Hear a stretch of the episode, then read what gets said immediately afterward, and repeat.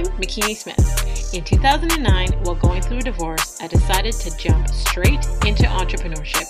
In 2012, I lost my sister and asked myself, what legacy do I want to leave behind?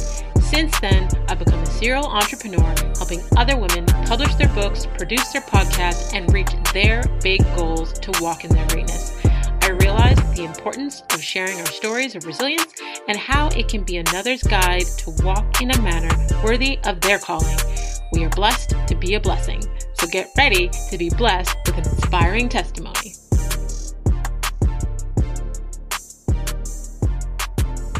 Hey, Legacy Leavers. Thank you for joining us on the Walk In My Stilettos podcast, the top 1.5% most popular show in the world where we have conversations with amazing women that are letting us step into their shoes. I help women to own their voice so they can create impact, prosperity, and legacy. I get inspired when I see another woman succeeding, but what interests me more is her backstory and her mindset on how she got there. So today's guest is about to bless us with her testimony.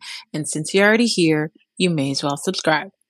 Today we have Dr. Pamela Gurley. She's a retired United States Army veteran who holds a bachelor's in psychology a master's in health service administration, and a doctorate in management. As the CEO and founder of numerous companies that focus on unapologetic living and advocacy for others, Pamela is also an author to a series of books and has been featured in Forbes, New York Weekly, NBC, CBS, and much more. So please welcome to the show, Pamela Gurley. Hello, hello. Hello. Thank you. Yeah, thank you so much for having me on. I truly appreciate it. And, you know, when you have opportun- an opportunity to extend your voice on any level out in the atmosphere into the world, it's always a great thing. So I really do appreciate it. And I'm very honored to be here. Oh, thank you. I am truly honored that you've agreed to come on and to share your story with us. And I love everything that you're about. You know, I'm big on authenticity and being unapologetically yourself. So that is, I know, something that you are also passionate about. So I'm excited to have this conversation with you. Yes, I'm excited too. I'm I'm ready. okay. So, as an icebreaker question, because I believe, like, you know, as women, we have all these different ideas and, and titles, and what we wanted to be as a little girl when our imaginations were vivid and we had this i'm going to say this you know open freedom to be who we wanted to be before society tried to shape us into who they think we should be. I love to ask the women who come on the show what did you want to be as a little girl? You know i like to start there before we get to where you are presently. I, I believe when i was a little girl i wanted to be a lawyer. Mm. and which is which is odd that i'm not because i'm very analytical and i'm one of those you know, you there has to be some proof there. I will make sure that my case is solid in any argument before I bring it to anybody. So I'm surprised that I I was not a lawyer, but I realized how how hard I would have to work. Not mm-hmm. that I mm-hmm. haven't worked really hard, but that's what I thought about after a while. I was like, oh, I don't know if that's what I want to be, but you know, that's what I wanted to be when I was a little girl. Okay. I mean, well, presently, you know, you advocate for others. So I guess that still falls, you know, in line with that just a little bit. Oh yes, it does. It it definitely does. But I'm I'm really blessed for the career choices that I have been given and been blessed to provide out into the world. So I'm grateful that I wasn't an attorney because I don't think I would have made as much of an impact as I've had enough, eh, as I have had an opportunity to make. Mm-hmm. I love that. I love that. Okay, so tell us how you got to where you are today. Tell us your story of how you got here now. So my life made a really a 360 um, because when I was growing up, I've always been a writer. I started writing poetry probably I don't know uh, between 11 and 13 years old. I had poetry published when I was you know my teens teens time time frames. I know between anywhere between 14 and 18 and I went to an Upward Bound college program when I was in high school and I was the editor of our newspaper there or newsletter or what you know what we had. So it wasn't shocking that you know, I had a thing for writing and editing and creating content and making sure content got out there correctly. And then I decided to join the military, in which I was a medic, which I worked in a pediatric clinic. Mm-hmm. And when I, I got an opportunity to see and experience a lot of things that impact children from a behavioral standpoint with, you know, other case specialized cases that came in. And you know that's a part of one of the things that come through the pediatric clinic that not many people talk about. And so when i decided to go back to school after i got out of the military i decided to go psychology but on a prevention side so i started out in family advocacy and i worked with um, families and you know just doing domestic violence prevention, child abuse prevention, couples communication, just a wide range of different things, including crisis intervention. I spent mm-hmm. some time in Philadelphia right after I finished my uh, psychology degree working in a school system with kids with behavioral issues. And it taught me a lot, you know, just working with kids. And so this is all the past. This is not even right now. so when, but it to me back then psychology and therapy was very taboo. Mm-hmm. And when I was going to school, I was getting my master's in marriage and family therapy as well as getting um, my degree in health service administration because I wanted to go private practice. But after I took legal aspects of healthcare and you deal with the HMOs and PPOs, long story short, that was not the avenue I wanted to take.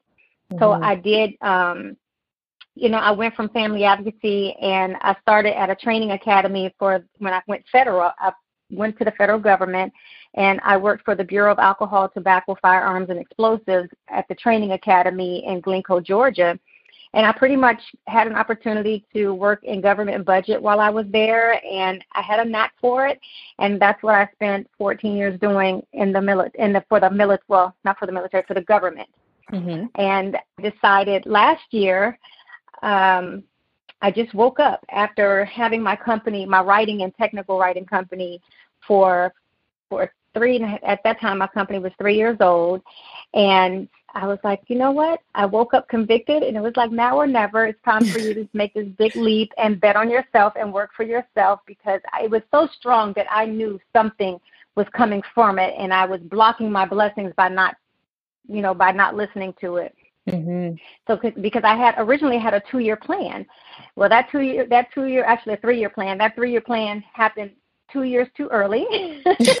so, and I I resigned from the federal government last year November, and all of a sudden so many things started to manifest where my writing intensified. I had an opportunity to become a media journalist and do media writing, adding on to the business writing that I do and here I am now. Um, my books just manifested out of the first two books that I wrote.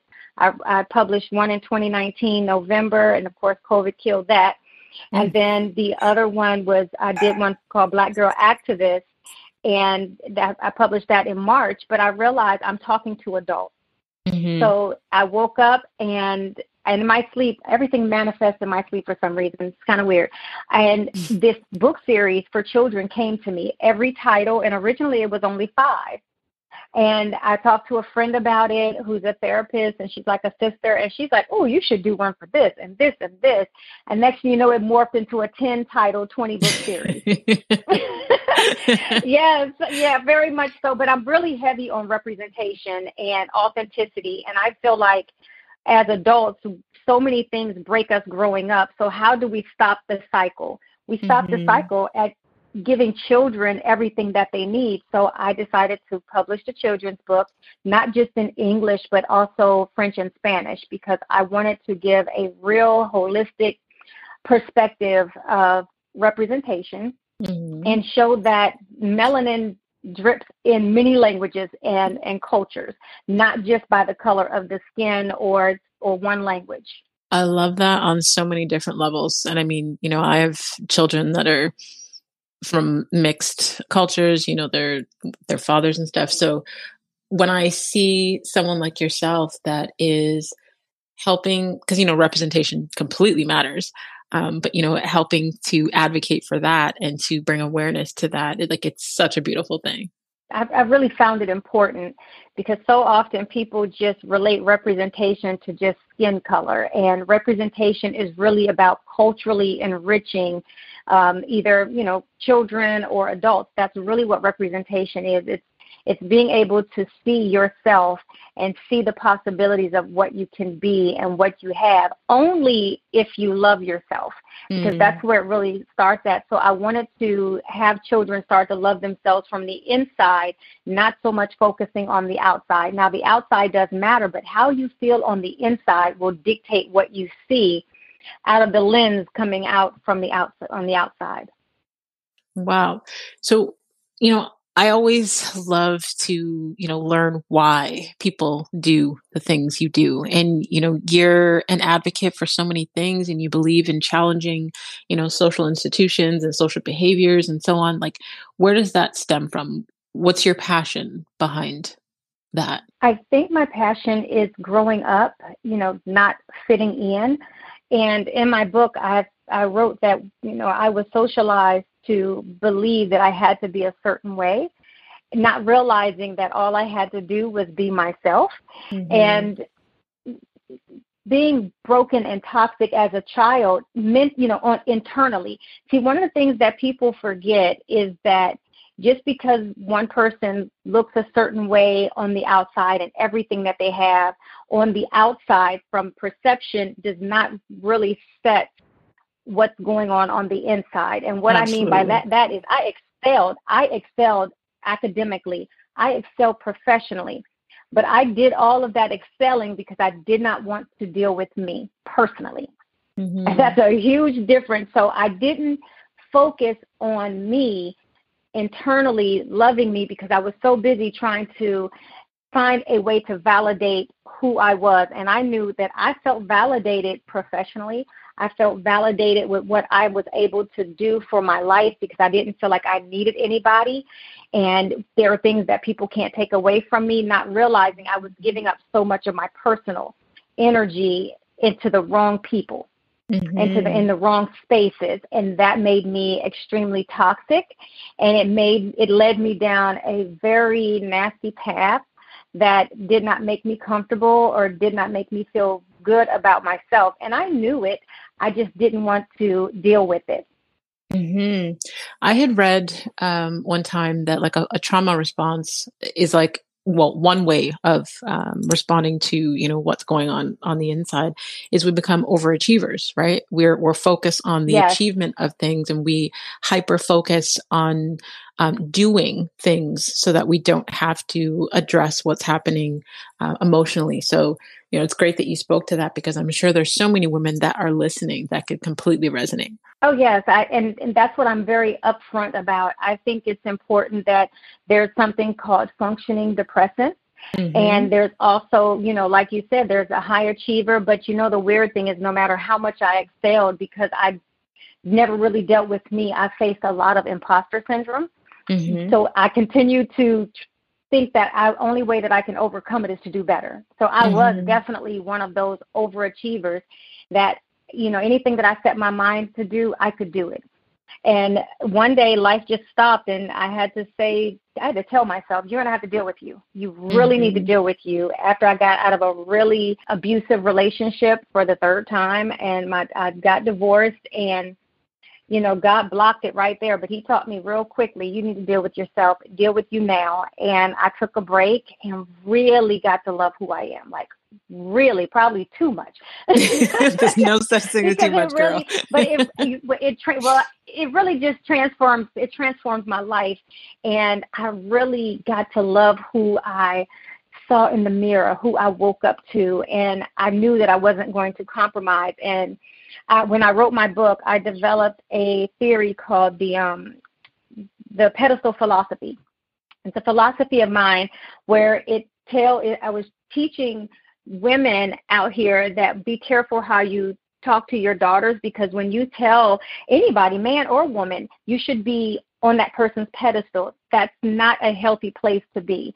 Mm-hmm. Because I learned to sit on my own pedestal because I feel like when you sit on someone else's, you they you already letting them know that they can't measure up to where they're putting you. So they have these high expectations and when you disappoint them, it can manifest in the worst ways mm-hmm. because you're not perfect, you're human. Mm-hmm. Me sitting on my pedestal, I realize I am imperfect.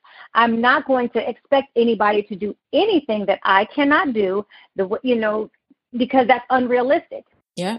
So that's wow. why I, I felt like we need to sit on our own pedestals to show that there's a humanness to people and we don't want to be held to someone else's expectations. See, this is the the beauty in sharing stories and this is what I love about even doing this podcast because it doesn't matter, you know, who the woman is, where in the world she's from, her age, what her profession is. There's always some part of another woman's story that we can resonate with. And as you were speaking just now and talking about your own journey, I completely resonated with all of that. Cause I mean, I grew up just like yourself, you know, that, that kid that was like the overachiever. Um, you know, I graduated from high school and college with honors. You know, as an entrepreneur, I, I achieved accolade after accolade. And after a breakup from a toxic relationship and realizing that I have a, a history of them, I was like, okay, what do I need to work on? And then going through that process of healing childhood wounds and being able to learn to love myself. And I'm no longer chasing those accolades or having those unhealthy relationships because I did the uncomfortable work of dealing with myself. You know, so there were so many things that you spoke to there that I was like, yes, yes, preach, preach. Well, it's it's a reality. It's a truth. It's not always a, a one that is comfortable for people to admit to, but mm-hmm. I admitted that I was toxic. You know, even though people are shocked, they're like, "Really?" I'm like, "Yes, yes." Mm-hmm. Just because you know you see someone excel and overachieve, it doesn't mean that they're whole on the inside. Mm-hmm. So, what inspires you the most about what you do now? Impact. You know, the impact in just seeing kids that oh love my books and when i'm reading and they're they are they feel a part of it which is why when i developed my books i gave them no names other than brown girl and brown boy. It's because i wanted every child to see themselves in some way shape or form. It's not necessarily that you know the the children are brown on the cover. That's just the character. But when you when you open on the inside every child fits like those feels like those words Mm-hmm. They feel that the the strength that's coming through the words. I also have sight words in there, but I also have words for that kids need to understand. And if they don't, then parents should be able to explain that to them. I wanted to get away from downplaying children not understanding bigger words. My niece taught me that. She would say some things to me. I'm like, you know that word? And she was like five at the time. right. but but I had to remember that we that the children now are not the children of my time when I was right. growing up. Mm-hmm. And they are much more advanced because of technology. So I wanted to make sure and make an impact and an impact statement through anything that I write, my you know, from all of my books, being a black girl activist where I feel the need to change the narrative of or be a part of changing that narrative and shifting that narrative of how black women are seen. Mm-hmm.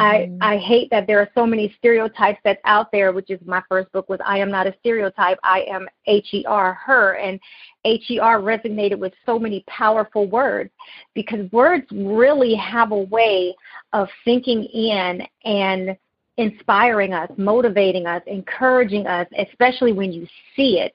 And sometimes through books, you can feel it.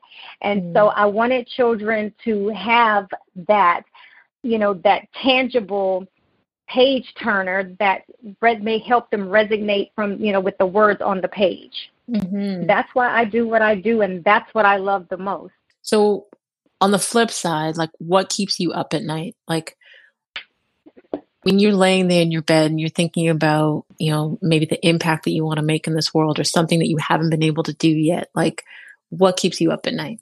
That I'm not doing enough, which is so odd. You know, those mm-hmm. are the mm-hmm. things that keep me up because I'm always wondering if I am doing what I'm you know what I'm supposed to do because these children's books I never had any intent on becoming a children author, let alone an author.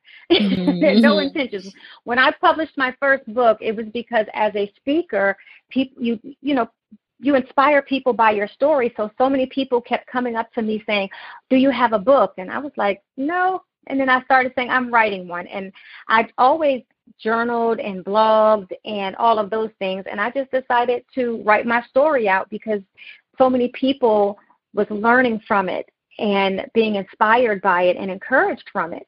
Mm-hmm. So I mm-hmm. wrote, had had no intentions after that. And then this series morphed and it was given to me to do. And so I'm doing it. Wow.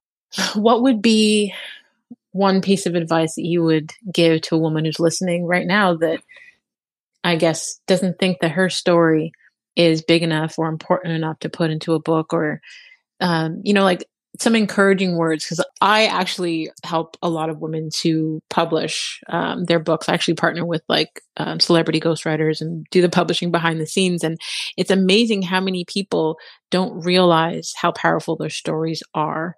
You know, and once you publish your book, whether it be your story or someone else's story, but being able to leave a legacy and to you know diversify your income streams and all those things. Like there's so many benefits you and i both know about um, publishing a book but you know what what advice would you give to a woman listening right now that is like you know i don't think i have something important to write about or my story's big enough Ooh, i think for them i would say you won't know until you start to really evaluate because a lot of times we don't feel like our story is important and when we start writing it it becomes like therapy. Mm-hmm. it becomes re- realizing and recognizing that our stories heal who we are as we write. It makes makes us and allows us to face the things that was the hardest for us to face. So everybody has a story. Everybody Mm-hmm. Nobody's life is perf- is, you know a walking perfection, and so no matter how, no matter what you go through, when you write your story, it's it's going to hit somebody. Mm-hmm. It's going to.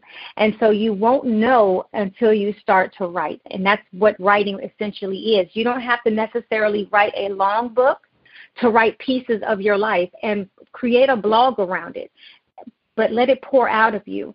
And the other part is you can't write until you are ready to deal. Mm. You have to deal because you're going to deal with you in your own writing in some way, shape, or form. But yeah. you can't be afraid. You can't be afraid of it. You cannot be afraid to write your truth out there. The last thing I would say is when you put your truth out there in a very transparent way, no one else cannot say anything negative about your life because you already you you've owned it. Mm-hmm. When you write it, you you a hundred percent own it. Yes. And it's better for you to own your story than to for someone else to make make it up. Yep. Yep. Preach. I agree Just with had to lay it out there.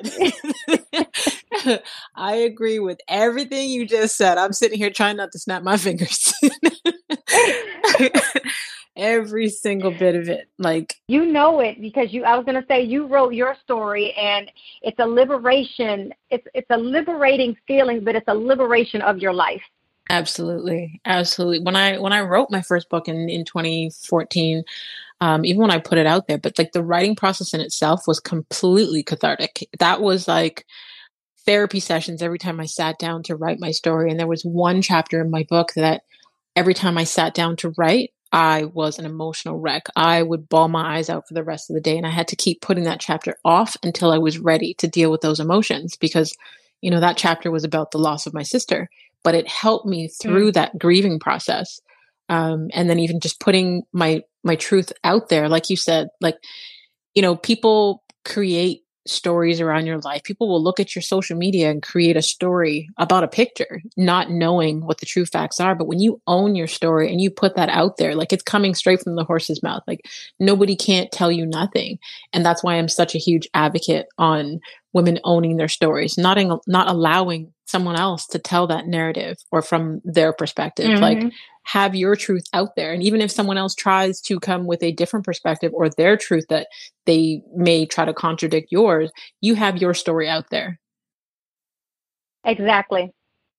Exactly. Yeah. And your truth is your truth and your perception of of things and how they transpired in your life. The main thing is that you have to be honest about your story even if it doesn't make you look good and mm-hmm. it doesn't mm-hmm. make you feel good. Yeah. Because what you what you know what you can do is say it this made me a better person. Trust mm-hmm. me, when I came out and I said I was toxic and the decisions that I made were toxic, because I was living for everyone else. I wasn't saying that I was by no means perfect. I was saying that a lot of decisions I made was because I didn't want to deal with me. Mhm. Mhm. And there's a lot of women out there who do not want to deal with them, so they're so busy digging in other people's backyard and mm-hmm. casting judgment and throwing stones. But I'm like, yo, get your life in order because I'm good with mine. Right. Yep. Yep. I agree. I agree. So you spoke earlier. Um, I believe you said you published a book in 2019, but then you know the pandemic happened. Um, you know, with everything that's happened in the last, it feels like forever, but that's probably two years at this point. Like, what has your journey been like since the pandemic? How has it affected how you serve? Well, when I published my book in 2019, at the end, I published my book November 8th, but I and I did a pre-order, so that's when I really started promoting and all of those things. So you're talking the end of the year when technically the pandemic was happening, we just didn't really know about it, mm-hmm. and so I had book signings lined up through all of 2020, multiple signings, speaking engagements, and all of those things got canceled. And at first, I looked at it as, gosh, I'm so defeated with this. But I was also working at the time. I had a full time federal government job, which was another transition that was very hard for me. When you own a company, at the time I owned two, when I, when you own a company and you're working, you know, working at home already, and then you mm-hmm. have to mm-hmm. start working from home, I found myself slipping into like a mini depression because I was like, okay, this is a lot. Normally, I have a change of environment and a change of pace because mm-hmm. I'm at mm-hmm. work and then I come home and then I go to work again for a couple of hours so that was very that was really hard for me to uh, make that adjustment, especially as the months rolled on, and I had but I had all kinds of opportunities. So I can't say that the pandemic um, affected me from a professional standpoint. It mm-hmm. definitely only really affected me from a mental and emotional standpoint. I did take like five weeks and I went to my mom's and that really was was very helpful. It was stressful, but it was helpful. And but I had lots of media. I had started writing. I had journalist uh, opportunities. I got to cover the Stellar Awards. There was a, so many things that was coming up to me that expanded my brand. Mm-hmm. And I mm-hmm. think that's what made me wake up and say, you can do this. When you leave your full time six figure salary job during a pandemic, I felt like, what is wrong with me? It's probably the scariest leap of faith. I'm serious, the scariest leap of faith I could have ever taken.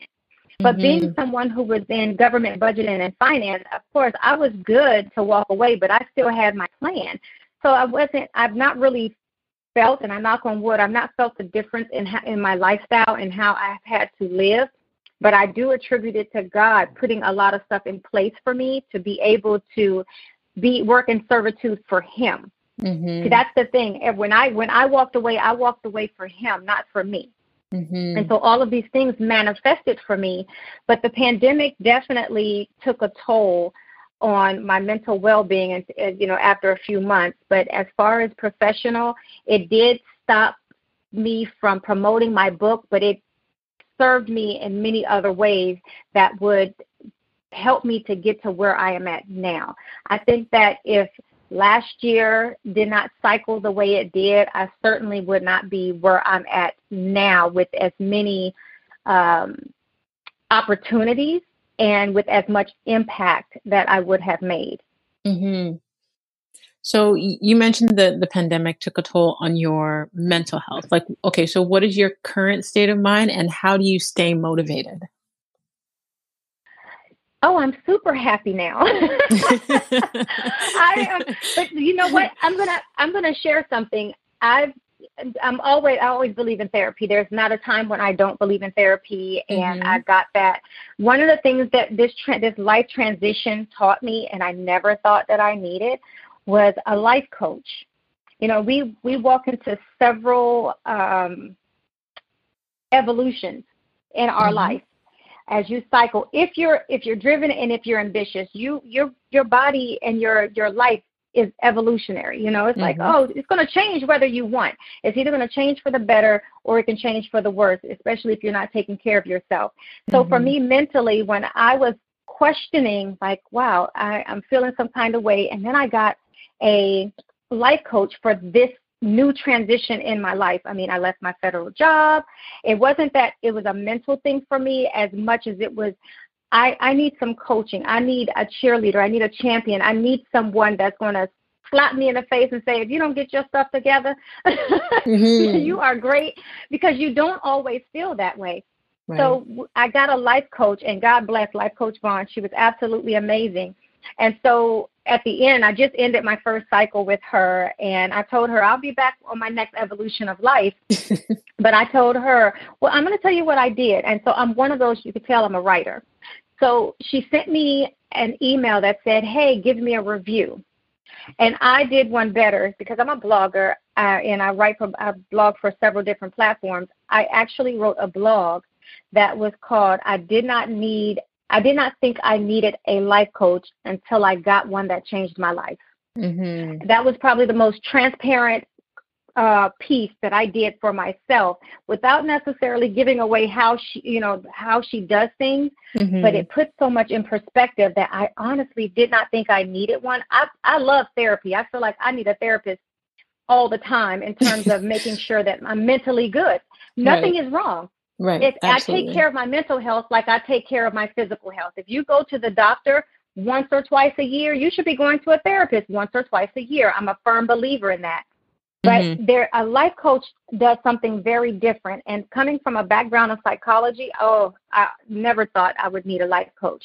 But I did get one and over the since from April until uh July, it was some of the most um transforming mm-hmm. uh, a, a, cycle of life that I probably needed.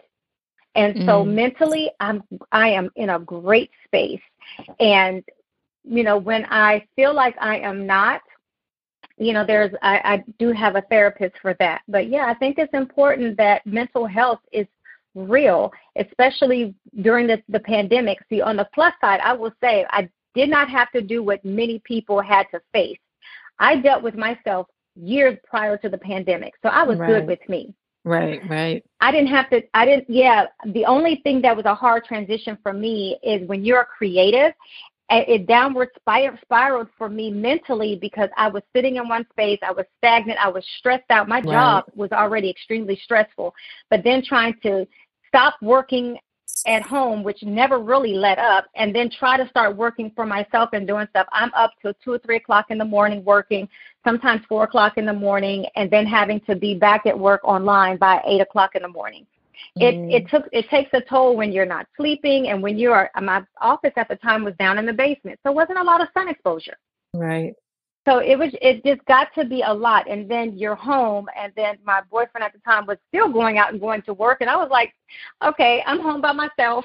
so you don't have people. You really yeah. don't have people. Yeah. One of the things I did do is for a little while, a couple of days out the week, I had what is called coffee with coworkers, and so I opened up a Zoom portal and sent the link out to different people that if they wanted to come on, just to have another body there while they work. Oh wow. I did that. Mm-hmm. And I think I did it more for me than them. And so a lot of us it helped us through the pandemic time. to many of us went back to work. But we really need to make sure that we are upfront about how in, in what capacity our mental health is affected by staying indoors. Mm-hmm. You spoke to three things there that I wanna I wanna touch on. Uh, one is um, therapy. So my show is like pro therapy. Um, you know. I've had um, women who are ministers who talk about yes, the importance of praying, but you also need therapy. I have women who are psychologists, and um, you know, women who are nurses and all kinds of professional backgrounds that also come on and spoke to the importance of therapy. And what I love about all of you women who are open about therapy um, because especially in the black community especially in the caribbean community things like therapy used to be looked at like a stigma but it doesn't mean that there is anything wrong with you. It's like taking your car for an oil change. You know, you do it regularly to make mm-hmm. sure that things maintain going smoothly. So I love that you spoke to that. So thank you for being transparent about that. And then uh, you spoke about coaching. So I, I mean, as a coach, I'm a mindset coach. So I love hearing the positive experiences of other women who are doing well who speak to the importance of coaching because I wouldn't be where I am today without mentors and coaches in my life. And I know the difference that I've made in my clients' lives um, with mentoring and coaching them. So when I hear women like yourself speak to the um, impact that coaching has made on you, that makes me smile on the inside, but also, you know, feel grateful for the industry that I am in. And then you spoke to, you know, human connection during the pandemic because all these lockdowns, you know, I keep saying how this is affecting people's mental health. You know, as humans, we need connection. And being isolated isolated and feeling alone can lead to many of us no matter how positive and happy we are you know into these downward spirals um you know into depression and things like that because we feel so alone. So the fact that you created that space you know for people to not feel alone is such a beautiful thing. So i just wanted to you know touch on all those things. It's so amazing that you're doing Oh, thank you so much. I really appreciate it. Trust me, I love therapy and now I love coaching. So you you really do, and I it, because here again, I did not think I needed a coach. Mm-hmm. I never really felt like, well, I have a therapist. I don't I don't need anyone else to talk to. But there's just something very different that a coach gives to you mm-hmm. and lends uh, for you to be inspired and pick you up because a lot of times our problems are not always mental. Sometimes they're just, you know, you get to a place where you feel um, unworthy to be doing what you're doing, and that's mm-hmm. not what you mm-hmm. go see a therapist for. You mm-hmm. you feel like, oh, if my it, what is my real purpose here? Am I making the right decision? Should I do it when I'm dealing with friendships? I think you have to have an objective party like that when I'm feeling a certain way, especially with growth. I will say this, and I don't care who's listening, whether they know me or not. One of the things that I have learned about growth, real, true, solid growth and, ele- and elevation, you're going to lose a lot of friendships along the way. Yep. yep. Absolutely. They're not. They are not going to understand, and that was pro- that was my issue. It was realizing that some of the snide comments were still con- were still negative comments at the same time. Mm-hmm. And my coach asked me, "Is that what is, is you consider that friendship?" And even though I knew the answer from the time it happened, it's things that you don't really want to face.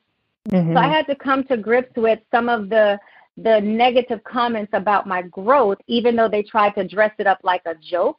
Mm-hmm. It was still something that should not have been said. Right. It, you know, with every joke, there's either some truth to it that they feel, or, you know, whether it be jealousy or, or what have you. But I always pay attention to how people speak and in the joke, you know, is it, is it like a, a you know, a, a backhanded compliment? Is it, you know the sarcasm in it I, I pay attention to those things because it really truly lets you know their headspace and how they really feel within that joke. Yeah i know i completely agree. And you know that was it was just that evolutionary part that i really had a hard time with. I wasn't expecting myself to grow this way but as i did i i knew that i earned where i've gotten and i cannot feel bad because other people are not growing and elevating. But I was told a long time ago that I would lose a lot of friends in this process. Mm-hmm. And I don't usually use the term friend loosely. So I think I I hold that dear the fact that I'm I've had to let some relationships go or not entertain, you know, things any longer. You know, it it I would say it hurt me because it, but it didn't. But you know, my gift of goodbye is very, you know, my gift of goodbye is very different. But I think it was for me. It was, it it put me in a place like I should not have ever had to be in this position. Mm-hmm. That's more or less what I felt. It didn't make me feel bad. It just made me feel like really I'm having to, you know, that that hint of truth that's in your joke. I'm having to deal with because now that's not the kind of energy that I want in my presence. Right. I've I've found the the more that I evolve, um, like with every level that you're at, you know, you're gonna have people that you attract that resonate with you, and then also those that you're gonna start to repel because they can no longer resonate with the conversations that you're having, with the vibration that you're on. So they may say things, and like I said, it, it's a reflection of their thoughts and their their beliefs because they're not there yet. Like they don't have that awareness yet. So you know the, the opportunities that you have the things that you do or even how you begin to speak or you know even walk or talk differently because you're not on the same vibration as them anymore you know it's it's unfortunate but it's fortunate. You know you you start to shed um you know certain relationships but it makes space for the ones that are more in alignment with who you are as you evolve. Oh I love that. I, yeah. I love the fact that you said it makes space. I I, I love that. Mm-hmm. Yes. So before we go to the final segment of the show, I want you to tell people where they can stay connected with you online. I can be connected on all platforms at IAMDRP G U R L E Y. I am Dr. P. Gurley, and I literally mean that on every platform. And you know, you can follow the Brown Girl and Brown Boy series at you know on Instagram, Facebook, um, and Twitter at Brown Girl and Brown Boy series. And I think it's for Twitter because the name is a little long. I think it's at BGBB series um, on Twitter.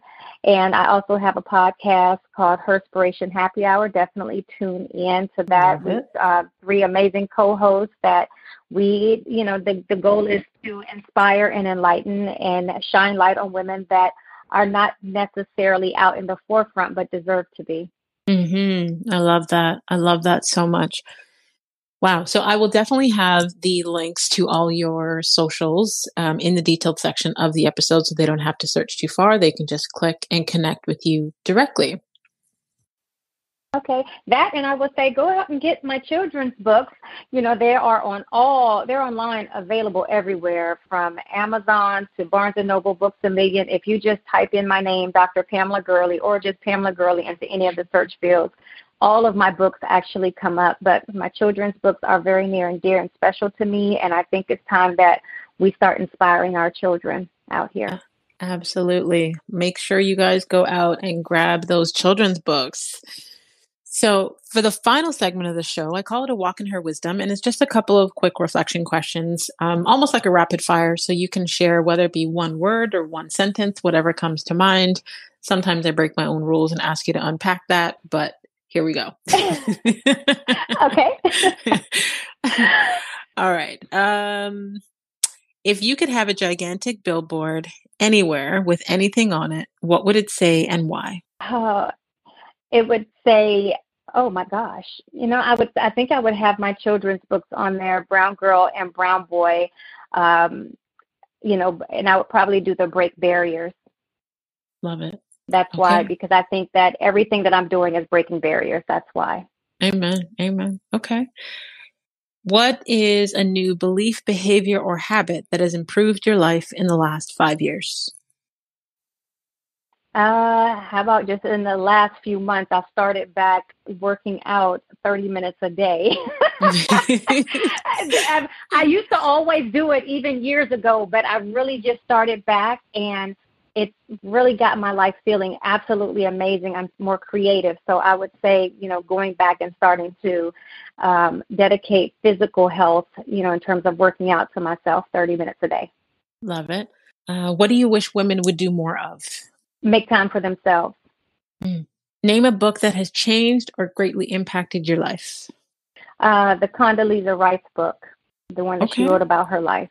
Okay. And last but not least, what have you become better at saying no to in the last five years? And that could be distractions, invitations, family. Anything that was not serving my purpose or matching with my energy.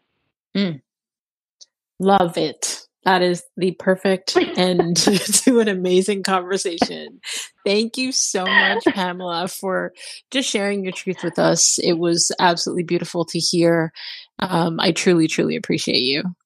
Thank you so much for taking the time to have me on and, and shout out to Kev who, you know, is just an amazing plug that, you know, got an opportunity to connect you and I together. So I really do appreciate you even, you know, at you know, at his request and, and mention of me, you know, believing in me to be a part of your platform. I am truly grateful and truly honored. I love it, and that's what this is about: community, right? We we can get further together. So, um, yes, shout out to Kevin. We truly appreciate you, Kev. and to all of you legacy leavers out there, until next time, subscribe on all platforms. Don't forget to rate the show and leave us a review. I truly, truly appreciate those of you that continue to listen to help us rank globally in the top 1.5% of most popular shows. And that's out of over 2.5 million. If you could Ooh. think of one person that would resonate with Pamela's story today, please share it with them feel free to screenshot this week's episode and you can tag us on Instagram. You can tag Pamela at I am Dr. P Gurley. That's spelled I A M D R P G U R L E Y. And you can tag myself at The Real Makini Smith. Continue to walk in greatness in your stilettos in a manner worthy of your calling.